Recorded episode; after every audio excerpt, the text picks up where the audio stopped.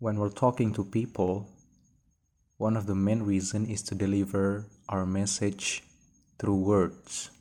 We want people to understand what we think and what we feel. Tapi, di waktu yang sama, selain keinginan untuk menyampaikan sebuah pesan, kita juga ingin untuk tetap menjaga kesan baik akan diri kita di mata orang lain. Sehingga terkadang, setiap tutur kata yang kita lontarkan justru menjadi penghalang untuk mencapai tujuan utamanya. Kerap kita menyampaikan suatu ucapan yang tidak sepenuhnya tertuju pada apa yang kita maksud. Karena kita khawatir, apabila suatu hal yang kita maksud tergambar dengan jelas, bisa jadi resikonya adalah buruknya image kita di mata orang lain. Pada podcast God Thinker kali ini, kita akan mengulas kebiasaan kita yang kerap berlindung di balik tutur. With me, Pinehas Vito.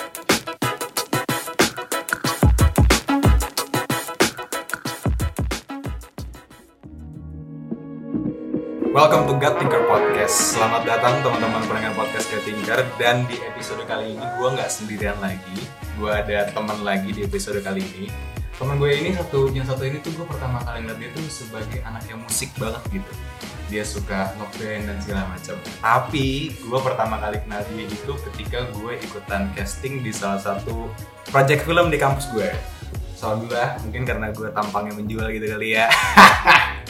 gue jadi keterima sampai akhirnya dua film dan sekarang malah jadi teman. Jadi this is Rahel Tama. Hai, welcome nama gue Rahel Tama Bisa dipanggil Tama karena biar kesannya lebih tomboy aja Oh gitu ya. Lu nggak mau dipanggil Rahel ya? Enggak, pertama itu nama di kitab suci dan kayaknya itu terlalu cewek aja Oh gitu. Gak Terus gimana? sesuai dengan sikap gitu Oh, lu laki banget ya. Ya sedikit kurang lebih lah. Terus gimana nih kabar lu semasa kehidupan COVID-19 ini, Dap? Ah, selama masa pandemi ini sih ya gue cukup bersyukur sih Ah, pertama eh, gue menurunkan taraf bersyukur gue maksudnya karena saat masa pandemi ini kan nggak semuanya bisa jalanin jadi Hmm. kayak apa pun yang bisa terjadi saat masa pandemi itu selalu gue syukurin yang pertama adalah ya saat ini eh, gue lagi sibuk magang dan untungnya dapat di salah satu e-commerce ternama gokil. dan juga untungnya saat ini juga gue lagi menjadi salah satu brand ambassador di suatu produk kesehatan gitu. Untung gua undang lu ya.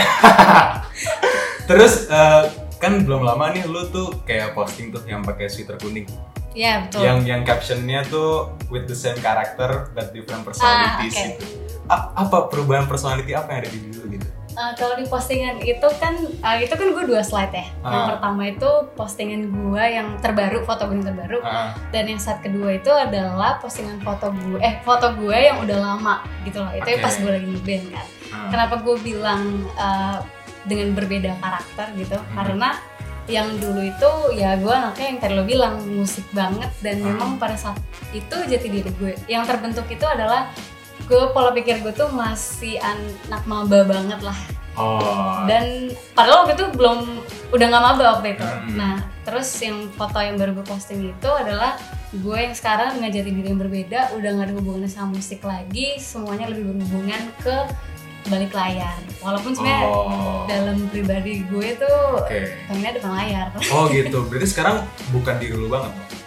Eh, gue nggak bisa bilang bukan diri gue sih karena setiap orang pasti pada masanya akan berubah Oh gitu. Cuman cuman emang sih kalau gue ngeliat dari fit lu tuh dari yang lama hmm. sampai yang baru sekarang tuh emang ada perubahan gitu ya. ya betul Cuman lu setuju gak sih kayak sekarang tuh Instagram udah jadi kayak portofolio kita gitu. iya benar banget Iya itu kan? ngaruh banget Dan dan dan lu bagaimana lu menggunakan Instagram untuk uh, membuat untuk memberitahu orang lu tuh siapa gitu. Iya bener banget tuh ngaruh karena menurut gue bukan cuma sekedar untuk ngasih tahu ke followers followers kita ya kita tuh Hmm. orangnya gimana tapi itu penting juga buat pekerjaan Oh gitu. iya bener penting banget karena ada beberapa uh, apa namanya waktu itu gue interview yang ditanya tuh Instagram jadi dia itu kayak Oh, gitu? pengen lihat Instagram gue Jadi kayak kayak yang penginterview pengen lihat lu seperti apa gitu. iya karena kan pasti personalitas orang pada saat di sosial media sama langsung kan bisa jadi beda gitu Iya betul betul. Dan dan melalui sosial media pun kayak banyak cara gitu kan orang kayak ngasih tahu Iya. personality. Salah satunya yang lumayan cukup menarik perhatian gue tuh dari sesi-sesi curhat-curhat gitu loh. Kan sering Iya, banget tuh orang kayak banyak kayak di Instagram curhat gitu kan melalui apa namanya melalui snapgram snapgram gitu.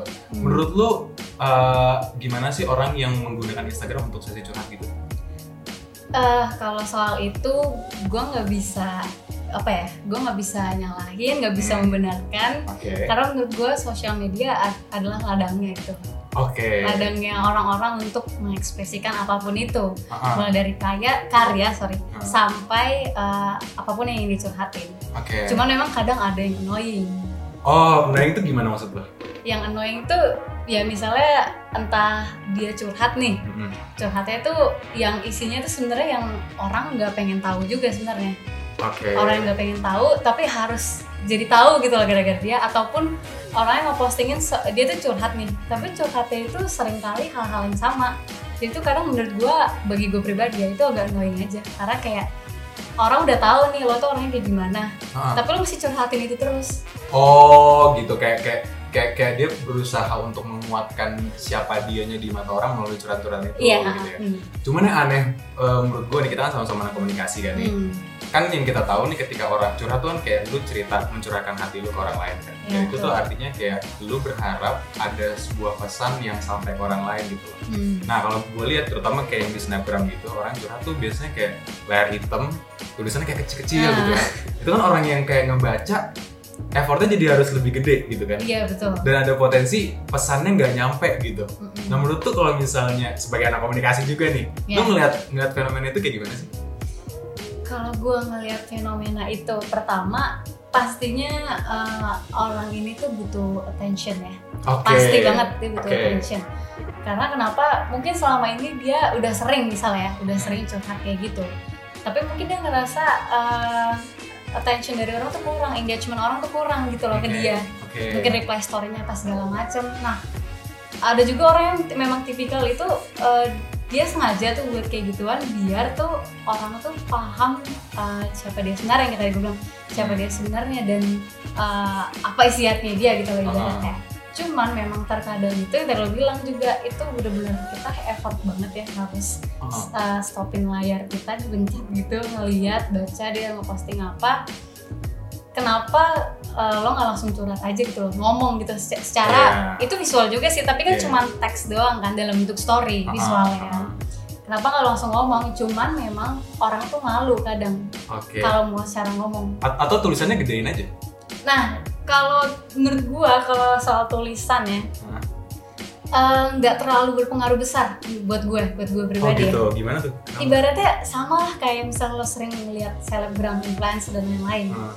Ketika mereka curhat ataupun mereka mungkin sharing apa pun itulah di story pakai tulisan gue pribadi gue cenderung nge-skip Oh Diban- gitu. iya dibandingkan dia ngomong ibaratnya karena kalau secara visual tuh gue mata gue tuh termanjakan dengan entah mungkin wajahnya atau enggak Hmm. mungkin dengan uh, backgroundnya atau nggak mungkin Hmm. apa pun itu Hmm. cuman memang kadang orang tuh malu untuk melakukan hal yang kayak gitu karena ya nggak semua orang mau dengerin Oh, gue Kayak gue gitu. gue tadi tertarik sama poin yang lu bilang dia kayak nyari attention banyak orang gitu. Hmm. Apa jangan-jangan dengan dia eh, nulis tulisan kecil-kecil kan itu udah identik banget sama yang curhat ya. Kalau misalnya Iya. tulisan kecil-kecil di snapgram gitu, Ah. artinya dia akan dapat perhatian dari orang banyak. Mm-mm. Cuman pesannya nyampe ke spesifik orang yang bermasalah. Jadi Iya, kayak kayak agak nyindir gitu nggak sih? Sebenarnya kayak, kayak dia pengen nyindir satu orang spesifik, tapi dia butuh attention dari orang yang lebih banyak. Lu nanti gitu nggak? iya, ngerti-ngerti. Dan apa ya? Ini berhubungan sama hal yang soal sindir menyindir ya. Ah, Em, mungkin di perspektif mereka ya, mereka tuh eh, secara personal gak berani, gak berani apa ya? Gak berani menyindir langsung gitu loh. menyindir langsung gimana tuh? Maksudnya gini, gue ada masalah nih sama Oh oke Tok. oke oke Gue pengen, gue pengen banget semuanya nyindir lo. oke. Tapi akhirnya ya gue buat itu in general aja kata-katanya. Oh. Nah jadinya akhirnya ya banyak orang yang ngerasa Oh, gue gitu. disindir sama dia gitu oh, loh. oh gitu. Kayak berarti kayak kayak canggung sosial gitu. Hmm. kayak kayak takut salah ngomong Iya. dan uh-uh. akhirnya nyindir aja biar biar ya udah tetap tetap dapat tapi lu nya kayak nggak nggak punya Iya. image buruk gitu Uh-uh. lah ya. Atau enggak mungkin dia mikir kayak gue nggak mau merusak hubungan gue nih sama lu toh Oke. tapi gue kesel banget sama lu ya udah gue sindir lo aja lewat eh, apa namanya sosial media dengan postingan kayak gitu tapi in general biar orang-orang yang mungkin sifatnya 11 sama 11 12 sama lo tuh bisa memperbaiki dirinya mungkin ya Cuman kalau mungkin misalnya tujuannya itu gue nggak gue nggak bisa bilang itu benar atau tidak ya Ah. Nah, Cuma kalau misal Anda nih, oke, misalnya Anda menyindir tujuannya untuk nggak nyakitin gue begitu, misalnya Hmm. bermasalah sama gue. Tapi kalau misal gue dapet poinnya kan gue juga kayak sakit Oh. juga. iya sih emang Ah. emang memang benar maksudnya Ah. kan ya balik lagi emang tujuan dia kan pengen nyindir lo nih Heeh. tapi dia nggak mau spesifik ke lo gitu loh Oke. karena biasanya kadang ya ada juga eh, ini pengalaman gue pribadi juga sih Nah, Eh, teman gue gue tahu banget misalnya teman gue nyindir gue nih hmm. tapi ada satu saat tuh gue nggak ngerasa kayak Oke. ya udah tapi intinya dia cuma pengen ngeluarin unek-uneknya aja tapi gue tahu sebenarnya buat gue cuman gue ngerasa kayak udah biasa aja gitu Oh iya, ka- karena gini juga, apa namanya kan yang namanya nyindir itu sebenarnya pasti kayak kita ngerasa marah gitu kan. Hmm. Namanya marah kan nggak bisa ditahan, tapi kita Iya. juga nggak bisa sembarangan melampiaskannya gitu. Betul. Mungkin salah satu cara dengan nyindir. iya Atau mungkin gue juga pikiran sih kayak bisa jadi kayak kita ngerasa insecure gitu loh karena kalau misalnya kita ngomongin terang-terangan hmm. itu bisa kita bisa dapat konfrontasi langsung gitu kan ah, kalau misalnya anda nyindir kan belum tentu tuh nah, orangnya iya, langsung nah, konfront langsung gitu kan. Cuma kalau lu tipe orang yang ngomong straight to the point kalau misalnya ada masalah atau lu yang tipe gak enakan gitu? Gue straight to the point banget sih orangnya straight to the point. Makanya mungkin orang tuh jadi gampang sensian ya kalau Ah. sama gue oh gitu. Karena gue nggak suka apa ya misalnya eh, lo salah nih. Ah, gue nggak mau yang namanya ngejelasin dulu nih salah lo itu lo kayak maksudnya ngejelasin itu dalam arti eh, pakai bahasa basi ya. Ah. Tapi gue tuh pengen langsung ngasih tahu eh, lo tuh gini gini gini. Tapi itu gue ngasih solusi. Jadi Oh. maksud gue biar biar nggak kelamaan kayak gitu. Loh oh oke oke. Jadi tapi nggak semua orang emang berani kayak gitu sih. Karena tujuan lu lu pengen lebih pengen secepat mungkin menyelesaikan masalahnya Iya. dengan dapat solusinya. Karena emang sih eh, gue juga agak agak sebel gitu sama orang yang gak enakan gak enakan terus Hmm. biasa kebiasaan tuh yang gue lihat tuh kayak orang nih misal pengen nyalahin gue gitu Hmm. dia suka kayak ngomongnya tuh di awal kayak maaf nih sebelumnya Ah. atau maaf nih bukannya pengen nyalahin lu gitu Ah. cuman ujung-ujungnya ya lu harus sadar tuh lu salah ujung-ujungnya kesalahan juga gitu kan Ah. dan menurut lu tuh kayak orang yang sebelum dia konfront ke lu nyalahin lu Hmm. atau segala macam tapi dia minta maaf dulu ungkapan-ungkapan itu tuh kayak tutur-tutur itu tuh kayak tepat nggak sih digunakan di momen tersebut Nah ini nih yang bikin apa ya menurut gue kayak tricky karena Ah. tergantung dengan si, apa lawan bicara kita. oh gimana Menurut maksudnya? Ibaratnya ya maksudnya ibaratnya entah itu misalnya ke pacar atau nggak ke orang tua atau mungkin atasan. Menurut gue tuh cara penyampaiannya beda. hmm. Dan menurut gue tuh karena kita gue gue bukan mau bilang karena kita di Indonesia ya. Cuman most people in Indonesia tuh Hmm. ya kayak gitu. Pasti harus ada bridgingannya itu maaf sebelumnya. oh. Kenapa? Ibaratnya itu kalau yang gue lihat ya pertama memang kayak sopan santun ya. Hmm. agar terkesannya itu tidak menyalahkan 100% oke. Ya nggak oke. menyalahkan 100% oke. Tapi kita pengen nyentil lo nih kayak gitu ibaratnya oke oke oke kalau oke. menurut gue ya jadi hmm, tergantung dengan siapa lawan bicara kita sih Oke, so, so ya karena kan emang pada dasarnya tuh kalau misalnya kita lihat dari fungsi kata maafnya emang pada dasarnya Hmm. bukan itu gitu kan. iya Cuman emang ketika kita pengen uh, confront orang gitu, Hmm, uh, kalau misalnya orang nggak suka itu kan bisa mempengaruhi image kita nih. iya benar Jadi dengan kita minta maaf dulu sebelumnya, Mm-mm. kita kayak ah punya image bagus dulu, terus meskipun Baru. setelahnya agak Ah. turun, jadinya seimbang gitu Iya. ya. Eh tapi secara eh, ini pandangan gue pribadi ya Hah? sebenarnya itu mem- mempengaruhi banget loh. Kalau misalnya eh, misalnya ya lo sama pacar ya misalnya. oke, oke. Sorry nih sama pacar. Eh, Sorry lo karena gue nggak punya nih maksud saya jangan gitu dong. Ya, makanya gue ngomong kayak gitu kan maaf sebelumnya biar lo nggak merasa Iya, iya, oke. ini banget gitu loh. Oke oke oke. Ibaratnya lo ngomong dulu nih maaf ya sebelumnya tapi aku gini gini gini. Itu ibaratnya lo kayak udah ngasih DP dulu gitu loh. Ibaratnya biar lo nggak Ah. marah. Lu deh, lu ke pacar lu kayak gitu. Iya gitu. By the, by the way gimana hubungan asmara lu sekarang Eh, sekarang gini? Ya, alhamdulillah puji Tuhan baik. Baik. Dan ya, gini deh di, di masa pandemi pandemi gini kan apa sih hal yang lu kangenin dari pacaran dulu sebelum pandemi gitu? Waduh, eksplisit nih.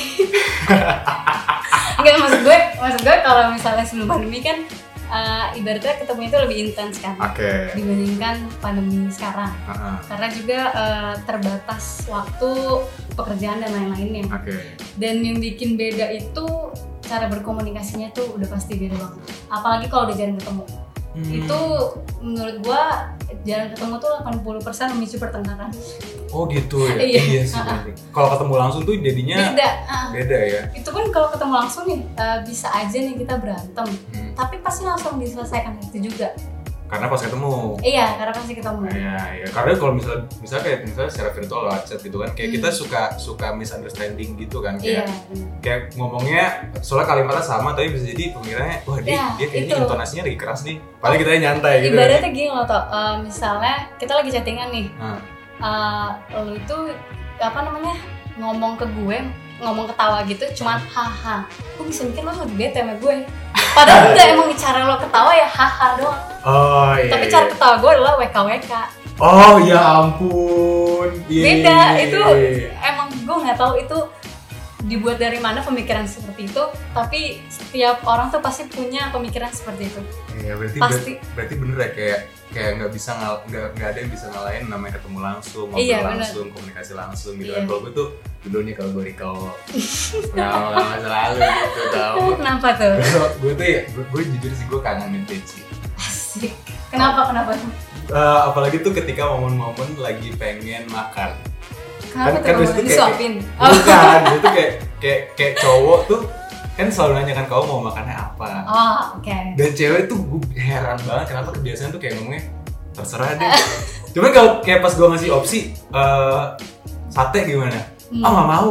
Jadi jadi jadi, jadi gue yang salah gitu kan. Ah, emang betul. cewek selalu kayak gitu ya Eh, gimana ya gue nggak bisa menyamaratakan sih ya Oke. semua cewek kayak gitu oke ini kalau gue pribadi aja ya kalau gue pribadi kenapa gue ngomong terserah Hmm.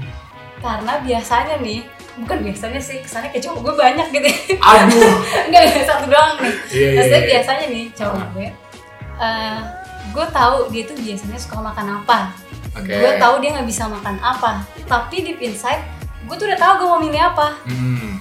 cuman gue nggak mau gue nggak mau menyinggung dia gitu loh. Ibaratnya gue mau milih makanan yang dia nggak suka. Ntar jatuhnya dia jadi eh, seakan-akan berjuang demi gue gitu loh. Berjuang Iya. demi gue ngikutin apa yang gue mau gue nggak mau. Jadi gue kira gue udah terserah. Tapi Oh. kalau nanti dia nggak ada pilihan baru gue kasih tahu pilihan gue gitu loh. Oh gitu. Jadi jadi lu ngomong terserah biar kayak dia milih dulu. Hmm. dan kalau misalnya lu nggak suka lu enggak eh, gimana ya? Kadang nolak kadang enggak sih. Tergantung Oh. tergantung mood. Tapi emang mempengaruhi juga tau maksudnya kalau gue pribadi mood itu pengen ngomong terserah atau tuh ngaruh juga. Kalau emangnya gue lagi males ya udah. Kayak ya udah terserah. Oh gitu kalau lagi kepikiran apa apa ya ya udah terserah. Dan lagi nggak pengen makan gitu. Oh, soalnya soalnya kalau gua ketemu cewek yang Mm. ngomongin terasa tuh kayak misteri gitu loh. Kayak kayak entah dia ngomong coba tebak gue punya apa? Oh. bisa maksudnya itu kan atau kayak kayak kayak maksudnya tuh gue malas mikir. Lu Ya. mikir deh. Ntar kalau misalnya lu pilihan lu gue gak suka gue salahin lu. Oh atau ya atau mungkin yang tadi juga kayak yaudah lu kasih opsi-opsi Hmm. ntar gue pilih mau yang mana Hmm, gitu kan. iya. cuman kalau misalnya anda posisinya situasinya adalah ketika lu lagi bingung nih pengen makan apa gitu ya coba jangan terserah jawabnya kayak nggak tahu gitu aja gitu. Mau makan apa? Nggak tahu sebenarnya nggak tahu ya menurut gue nggak tahu ya. Baru juga dia ngomong gini. Iya. Gila kayak gampang banget ke distract gue ya. iya. Gimana tuh gimana tuh? Karena kalau misalnya kita langsung ngomong nggak tahu Aha. ap- pada saat pemilihan makanan itu ya Mhm. kesannya tuh kita kayak males mikir aja. Oh Kalau- buruk dong nih. Iya. Aduh image lagi image lagi. Tapi kalau kayak terserah kan kesannya kita kayak eh, lu pilih dulu deh baru gue. Oke oke. Kayak gitu. Ibaratnya kayak men- menuntut lu untuk berpikir duluan baru gue. Jadi lu suka sama cowok yang harus mau berpikir ya? Ya sebenarnya emang cowok kan pakai Iya, logika kan. betul, betul, betul, nah betul. itu makanya alasannya kenapa cewek ngomong terserah. Tapi tapi apa jangan-jangan emang susah gitu loh orang untuk ngomong nggak tahu? Karena kan lo kayak lo pernah ngerasain gak sih kayak misalnya lo lagi lagi nanya jalan gitu. "Ah, mas Hmm. tahu lokasi ini nggak dia Nah. dia pada dasarnya nggak tahu cuman dia nggak ngomong nggak tahu tapi dia ngomongnya Hmm. kayak kurang tahu mas itu semua ngerasa gitu gak sih gue pernah bukan pernah sih gue sering banget dulu kayak gitu Elunya? karena iya oke tapi ini eh, dalam suatu hal yang ibaratnya kayak gue lagi diskusi Ah. diskusi soal hal yang penting lah. Ah, Eh, ibaratnya gue tahu samar-samar nih tapi sebenarnya gue nggak tahu sepenuhnya. Jadi gue kayak Oke. alibi aja kayak gue tahu banget. Kayak gitu loh. Ini ini pada saat zamannya gue sotoy-sotoy banget dulu ya Ah. zaman SMA lah pokoknya. Ah, itu tuh setelah gue pikir-pikir kenapa orang suka kayak gitu? Hmm, nggak nggak berani bilang ya. Hmm. itu karena gak mau kesannya kita itu gak pernah ngeksplor apa-apa gak mau kesannya kita itu yang Oke. nggak tahu apa-apa Oke oke oke. ibaratnya nggak mau nggak mau dipermalukan lah kayak gitu Hmm, iya ap- apalagi posisinya lu udah jadi seorang ahli gitu kan ya. iya Karena karena karena gue pernah nemuin artikel, jadi eh, ada sebuah penelitian gitu. Eh, yang diundang eh, respondennya itu tuh kayak ahli politik, terus kayak ahli ekonomi, ahli negara gitu-gitu deh. Pertanyaan tuh tentang eh, jadi ada negara demokrasi nih. Hmm. Gue rada IR dikit nggak Nggak apa-apa ya. demokrasi kayak Brazil Hmm. gitu. Nah situasi pihak yang dominan tuh akan terganggu gak dengan ada dem- demokrasi. Terus gimana kalau Hmm. di sebaliknya yang non demokrasi gitu? Hmm. Apakah pihak yang dominannya akan terganggu atau enggak? Hmm. Intinya jawaban-jawaban para ahli itu tuh kata kata penelitian tuh nggak lebih baik dibandingkan jawaban ngasal gitu. oh Jadi kata penelitian bahkan eh, jawaban mereka tuh nggak lebih baik kalau misalnya gue nanya ke monyet. oke oke Jadi jadi tuh seakan-akan kayak orang yang sudah ahli itu tuh gitu dia dia jadi kayak, kayak berusaha menganalisa apa yang ada di asumsi-asumsinya dia gitu. loh. Hmm. Yang lebih parahnya lagi eh, ada salah satu pemenang Nobel Hmm. namanya Paul Krugman. Dia itu bikin artikel judulnya tuh kenapa para eh, kenapa prediksi-prediksi ekonom itu suka salah. Hmm. Jadi dia waktu itu pernah nanya ke para ekonom-ekonom tentang gimana nih kira-kira perkembangan internet ke depannya. oke Para ekonom itu bilang perkembangan internet itu akan nggak nggak nggak akan nggak akan bisa pesat gitu, bahkan Hmm. akan akan akan buruk lah. Padahal ketika itu perusahaan-perusahaan yang yang di bidang internet market capital tuh udah sampai 700 billion dollar. Kalau sama Apple bisa sampai 1,2 triliun dollar gitu kan. Hmm. Dan itu di, di, di tahun yang sama ketika mer- mereka ngejawab, itu nyambung Oh. sama bilang tadi kayak kayak orang tuh terlalu overestimate pandangannya dia, prediksinya dia tanpa dia ngelihat data gitu jadinya kan. Oh, paham paham. Jadi maksudnya sebenarnya kalau gue lihat juga ya ibaratnya bukan untuk memaksa orang untuk mengikuti mengikuti opini ataupun hasil riset yang udah dia Ah, ini ya. ah, ah. Cuman ya gimana ya? Menurut gue itu mungkin analisa datanya dia entah mungkin yang salah, kurang tepat atau Oke. segala macamnya. Tapi memang menurut gue masa itu pasti akan ada saatnya tiba-tiba berubah drastis ya dan kita nggak tahu itu kapan Oke. kayak gitu loh. Oke, oke, ya, oke. bener. Cuma ketika lu menjadi seorang ahli, Oke. lu lu beda sih beda lu- ceritanya. Lu, lu akan Beda cerita. Lu lu akan berani nggak untuk ngomong nggak tahu gitu. Ketika lu ditanya pendapat dan lu belum tahu gitu. Enggak sih. Oke. Karena ibaratnya lu tuh dari percaya orang, ahli gitu loh. Oke. Ibaratnya ya masa lu mau ngomong nggak tahu gitu loh. Ibaratnya kayak aneh aja. Selama ini apa yang lo dapetin? Maksudnya ilmu apa yang lo dapetin sampai lo bilang nggak tahu? Berarti emang tekanannya lebih berat ketika menjadi seorang ahli ya. Iyalah, itu udah udah pasti menurut gue ibaratnya karena lo tuh udah mempelajari, lo udah paham dan segala macamnya dan ketika lo ditanya lo belum tahu, kedengarannya aneh aja kayak nggak enak untuk mendengar kuping gitu. Oke, terus ditambah lu lu lu, lu, lu pernah dengar cerita kayak smart people love to make smart sound Ah. connection. Iya, tapi Ya? Iya, emang bener ibaratnya selain untuk menambah pandangan orang ke kita ya engagement juga itu ngaruh loh. Iya, Maksudnya iya. kayak ya orang jadi semakin trustnya itu semakin bertambah Oke. kayak gitu. Eh tapi ngomong-ngomong soal yang bilang nggak tahu gitu ya. Ah. Ini gue ngomongnya secara umum aja ya di lingkungan. Gue waktu itu pernah dengerin dari webinar. Sorry banget ya kesannya kayak gitu ya webinar parenting talk. Ah, parenting. parenting Sorry talk. Iya iya iya. iya. Jadi tuh yang ngadain kayak produk bayi gitulah. Produk bayi. Webinar yang untuk promosi. Iya dia promosi Oke. tapi sekalian kayak mengundang pakar gitu. Oke Hmm. oke terus terus. Sebenarnya itu kenapa orang jadi terbiasa nggak mau bilang nggak tahu? Hmm. Itu juga tuh ngaruh dari pengajaran orang tua juga sebenarnya.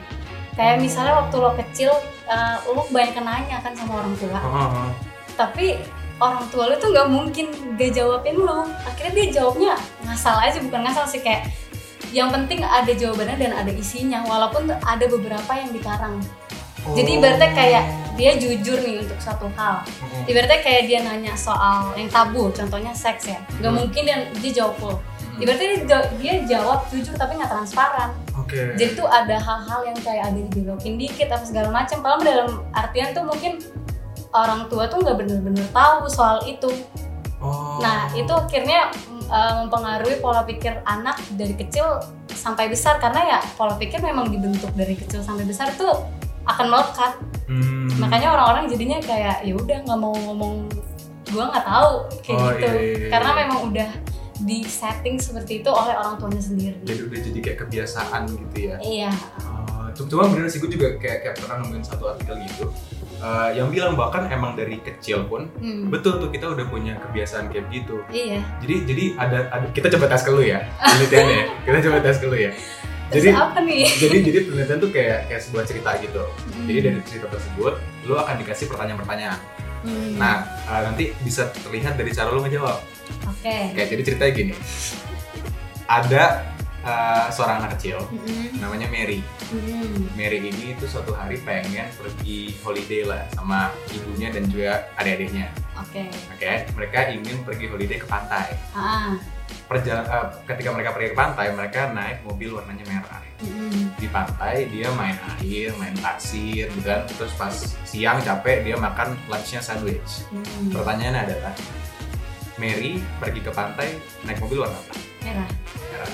Terus kira-kira di perjalanan Mary dengerin lagu nggak? Gak tahu Ini baru hebat. enggak ini tuh kayak pertanyaan matematika kan Eh, iya. Nah, cuman dari penelitian Iya. itu, da- dari penelitian itu tuh anak-anak yang ditanyain, Ah. mereka tuh kayak kayak asumsi gitu kayak, oh karena dia jalan-jalan holiday pasti dengerin musik dong.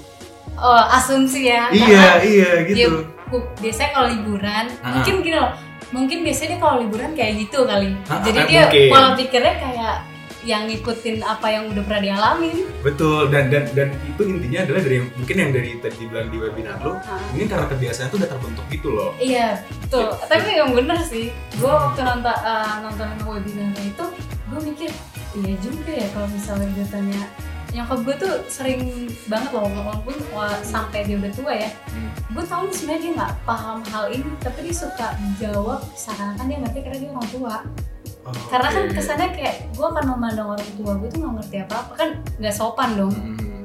Cuman gimana kalau misalnya eh, andai jawaban analit jawaban yang based on Hmm. asumsi-asumsi itu bisa ngasih impact yang bahaya gitu. Apalagi misalnya kita balik lagi tadi ngomongin ahli. Hmm, Karena dia seorang ahli artinya omongan dia tuh udah kayak jadi hampir firman gitu kan. iya Dan itu akan jadi dijadikan pedoman sama orang banyak. Kalau Hmm. dia jawabnya based on asumsi kan jadi bahaya gak sih? iya bener karena ya gak usah jauh-jauh ahli lah sama yang kayak tadi gue bilang juga kalau orang tua jawabnya ngarang kayak Hmm. eh, waktu itu kayak sempat viral gue lupa itu udah lama banget kayaknya deh nggak tahu ya orang-orang pada tahu apa enggak yang kayak misalnya eh, nih anak nggak mau makan atau enggak ini anak nggak mau ngapain gitu Hmm. ntar samperin pak polisi atau apa kayak gitu loh Oh itu iya. kesannya kan ini maksud gue kayak cuman arti kiasan aja ya maksudnya Hmm. kesannya itu jadi membuat pola pikir yang berbeda dan bikin orang-orang itu punya asumsi baru dan kecemasan yang baru Oke, oke. kayak gitu loh nah ya sama kalau kalau misalnya ahli yang ngomong kayak gitu ngaruhnya itu ya ke diri kita. Karena bisa aja orang yang punya pemikiran panjang dia akan berpikir berapa tahun ke depan ih jangan-jangan bener ya kata ahli ini gini gini gini. Gue harus prepare dari sekarang apa segala macam. Fotonya nggak nggak terjadi gitu loh. Iya betul betul betul. itu ngaruh banget. Atau nggak mungkin ngaruh ke mental. Ibaratnya kayak oh eh, yang lagi zaman banget tuh yang soal insecure atau enggak pokoknya mental health gitu loh itu ngaruh juga kalau misalnya kita dengerin kayak ahli tanpa kita tahu juga sebenarnya akhirnya kita mendiagnosa diri kita sendiri kalau kita ternyata orangnya gini gini gini Nah, iya jadi bahaya kan. iya Jadi bahaya kan. Dan eh, kalau gue malah ada ceritanya yang yang lebih lebih lebih gede lagi impactnya dari dosen gue. apa tuh Lagi-lagi gue AI ini. Jadi waktu itu ada ini kasusnya ketika itu Amerika tuh nyerang Irak, hmm. nyerang Irak kayak ini invasi gitu loh.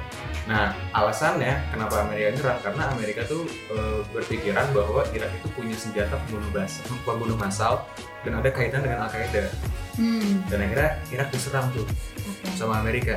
Cuman setelah udah banyak yang meninggal, udah banyak yang hancur, ternyata faktanya Irak tuh nggak punya senjata itu. oh. Cuman ya bisa jadi. jadinya plot twist ya Iya, cuman eh, kita juga nggak boleh polos-polos banget kalau lagi di dunia gitu karena bisa jadi itu iya alasan yang mereka ah, juga. gitu kan. Cuman bisa sebahaya itu gitu loh. iya ngaruhnya impactnya gede kalau soal itu ya bisa mendunia lah ibaratnya kalau kayak gitu Iya. Dan artinya lu akan salut nggak sih ketika misalnya ada ahli yang misalnya eh, apa namanya orang yang sudah capable banget yang yang dia pasti pressure ketika dia nggak tahunya tuh gede banget tapi ketika dia ditanya pendapatnya dia dan dia bilang dan dan dia dia nggak tahu dia berani gitu loh untuk jawab aduh sorry gua nggak tahu gitu iya pasti sih itu pressure-nya gede banget cuman menurut gua itu udah pekerjaannya dia. Jadi Oke. dia nggak bisa bilang nggak tahu kalau menurut gue ya itu udah pekerjaan. Tapi ternyata ada dong. Oh ada apa ada ada. Jadi jadi ada, ada ahli namanya Thomas Sargent. Ah, dia bahkan pemenang Nobel. Oke. Dia pemenang Nobel. Ketika itu sama dia diundang ke acara seminar. Cuman dulu belum ada pandemi kali ya. Ah. jadi masih seminar belum bukan webinar. Jadi di seminar itu sama tujuan untuk promosi juga. Hmm. promosi perusahaan gue lupa perusahaannya apa. Bukan untuk promosi. Dan dia ditanya tentang bagaimana prediksi dia eh, tentang suku bunga ke depannya. Hmm. nah dia tuh nggak tahu. Dia cuma menjawab "Aduh, sorry gue nggak tahu. Dan iya kan? Dan Ah. dan nah lu kayak, kayak oh gitu kan. Dan bisa jadi kayak penonton penonton itu juga kayak oh gitu kan. Iyalah shock kayak. Cuman faktanya moderatornya bisa bilang gini, oh kalau misalnya Bapak Thomas Sargent nggak tahu, artinya yang lain juga nggak ada yang tahu. Ya iyalah ahlinya aja nggak tahu Iya. lagi ah benar benar. Ah, tapi di, di situasi itu dia nggak mendapatkan tekanan yang terlalu besar gitu. Ah. Dengan dia ngomong nggak tahu kayak ya udah, Oke, orang pun oke. kayak nyantai gitu. Oh berarti ini tergantung pribadi dong. Kalau Iya. misalnya dia udah pemikirannya udah ke mana-mana, Heeh. berarti mikirin orang lain akan berkata apa Iya. soal gue, Iya, itu jadi pressure. Tapi kalau gue nggak mikirin ya udah, gue iya. edit flow aja. Padahal nggak ada impact yang signifikan ya nggak sih? Iya juga, iya benar benar benar. Eh tapi itu sama halnya dengan kayak ini loh yang banyak orang bilang kita nggak bisa membahagiakan semua orang. Ya itu sama. Kalau misalnya kita expect semua orang berharap tahu dari jawaban gue nih, gue ahli, mereka tahu, itu jadi pressure buat gue kalau gue jawabnya nggak tahu. Itu dia. Cuman kalau misalnya kayak tadi itu kita menimbang nih, kalau misalnya kita jawab yang asal impact yang bisa kayak kasusnya Hmm. Amerika Irak, sama impact yang cuman kayak oke tahu. deh kita cuman dianggap apa sama orang, Hmm. kayak mendingan yaudah gue aja deh dagang buruk daripada Iya. banyak yang jadi korban sih gitu. mendingan kayak gitu karena uh, dampaknya lebih besar lagi ke guenya ketika hal malah membawa dampak buruk ke orang lain. Iya. jadinya tuh. gue malah dijudge, uh, jadinya gue malah di udah nggak dipercaya lagi takutnya kan. ah, ah. Itu lebih ya gue mendingan pada saat itu aja. Iya, iya, itu jadi ya para pendengar-pendengar podcast Gatingkar ketika ditanya dan nggak tahu nggak usah ngasal, Iya, jawab aja nggak tahu gitu. Atau mungkin kasusnya gini tam kayak kayak misalnya lu ditanya sesuatu dan lu pada dasarnya tadi lu sempet cerita tuh, lu pada dasarnya tahu, Hmm. Cuman eh, lu kayak butuh mikir dulu gitu loh. Ya. Kayak ya udah bilang aja, gue mikir dulu bentar ya. Jadi jadi Iya. gue juga nggak mau bilang kayak ya udah lu cepet aja ngomong nggak tahu jangan jangan juga. Hmm. Kalau misalnya lu butuh mikir, kayak ya udah gue mikir dulu bentar gitu loh. Hmm. Karena uh, gue juga sempat ngeliat beberapa kebiasaan yang aneh. Ketika orang nih, gue misalnya gue lagi ngobrol sama orang, Hmm. terus tiba-tiba gue nanya pendapatnya dia. Sering banget dia ada ekspresi kayak, hah? Gitu Ah. loh. Hah itu kan yang gue pahamin adalah artinya dia kayak nggak denger gitu kan. Cuman kalau dari gue lihat situasi ketika itu, itu lagi lagi fokus gitu loh. Hmm. Jadi gue kayak mikirnya seakan-akan dia kayak minta waktu lebih untuk, berpikir dia berpikir dulu pas sembari gue ngulangin pertanyaan gue cuma kenapa dia nggak ngomong bentar atau gue mikir dulu gitu lu pernah ngerasain gitu gak sih Iya sih, gue pernah kayak gitu. Ah, Mungkin pertama dia nggak mau menginterupsi uh, lo berbicara ya kan, Oke. maksudnya kayak ya udah lanjutin dulu aja gue sambil berpikir gitu. ah. Tapi ya itu sebenarnya salah satu trik manipulasi. oh gimana tuh maksudnya Maksudnya trik yang tadi lo bilang kan untuk berpikir. Trik Hmm. manipulasinya itu adalah uh, gue berpikir dulu nih, gue mau beneran tahu apa enggak. oke bisa gitu ya Tapi gue maksudnya gue punya temen juga maksudnya yang kayak memanipulasi suatu hal biar kesannya tuh apa ya biar dia diterima di sosialnya dia lingkungan Hmm. sosialnya dia jadi dia mau manipulasinya dengan eh, itu persis banget dia kadang kayak suka ngomong hah atau ah apaan? Kayak gitu deh pokoknya. Oh. Jadi biar oh abis itu kayak oh yang ini ya padahal dia manipulasi. Oh jadi dia jadi- oh misalnya kayak gini deh. Kayak gue pernah pernah melakukan kenaka suatu kenakalan. Ah. tapi kalau misalnya gue ditanya terus gue langsung nyambung jadi kesannya gue nakal kan? Kalau iya. gue kayak hah gitu gitu kan kayak iya. itu manipulasi gitu menurut lo Ah, manipulasi. Biar nge- biar kesannya tuh kayak ah gue tahu nih eh, tapi yang mana ya? Oh yang ini ya kayak gitu. Iya. manipulasi aja mah nggak tahu Oh iya bener Kayak bener. gitu bener. loh. Padahal kalau fungsinya H tuh kan untuk kayak kayak gue tuh nggak denger gitu kan. iya Atau kaget. kayak Ah, misal lu betul. lagi lagi deket sama cowok terus satu lu ditembak Iya, Tam, kayak- eh, kamu mau nggak jadi Iya. pacar aku hah gitu iya itu be- beda beda beda beda konsep itu lah iya iya iya iya iya ya jadi jadi banyak lah ya kayak kayak kebiasaan kebiasaan kita tuh yang menggunakan tutur-tutur menggunakan ungkapan-ungkapan tuh yang pada dasarnya nggak sesuai sama fungsinya iya gitu ya. betul dan, dan justru itu bisa jadi barrier dari uh, tujuan kita berkomunikasi Berkomunikasi. yaitu menyampaikan pesan yang kita punya gitu kan Hmm. lo ada pesan-pesan gak nih buat pendengar-pendengar podcast Gatinger pesan-pesannya apa ya Eh, buat kalian yang masih suka sotoy asik.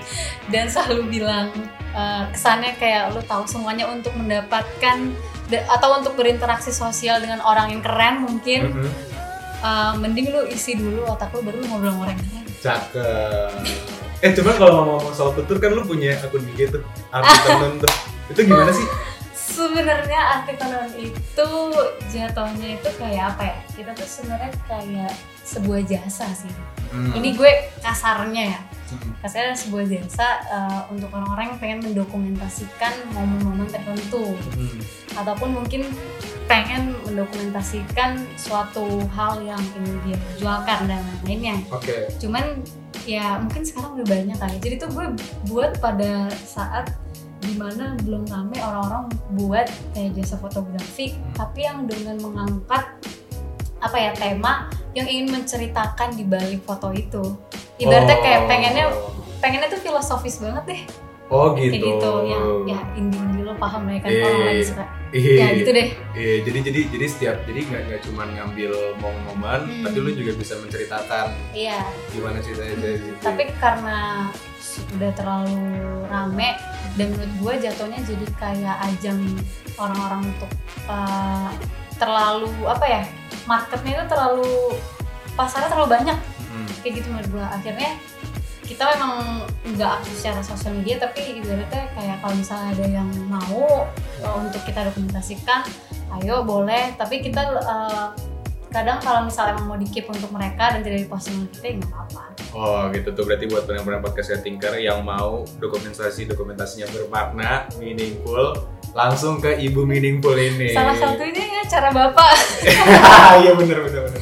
Cuman cuman emang Tem, yang yang gue lihat lo itu uh, orang yang apa ya yang yang betul-betul mem- memikirkan means dari setiap hal gitu karena makanya tuh waktu Hmm. gue pertama kali ngeposting video apa video promosi podcast Gatinker ini Hmm, kan lo komen tuh iya. itu lu, lu salah satu orang yang yang bikin gue agak seneng ketika lu yang komen gitu loh karena karena karena you mean it gitu gue tahu lu Hmm. betul-betul betul-betul ngelihat poinnya gitu ya. iya terus kita kita betul-betul merasa terapresiasi gak cuma gue tapi juga tim podcast ya Tinker ya. dan eh, buat teman-teman podcast Gak Tinker yang mau ngobrol-ngobrol langsung sama Tama bisa eh, follow IG-nya di mana Tam? Rahel Tama R A H E L T A M A.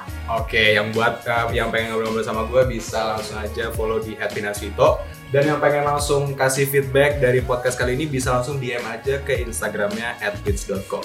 Thank you banget Tam udah datang ke podcast kita hari ini Thank you juga. dan thank you juga pendengar-pendengar podcast yang sekarang udah dengerin and see you in the next episode.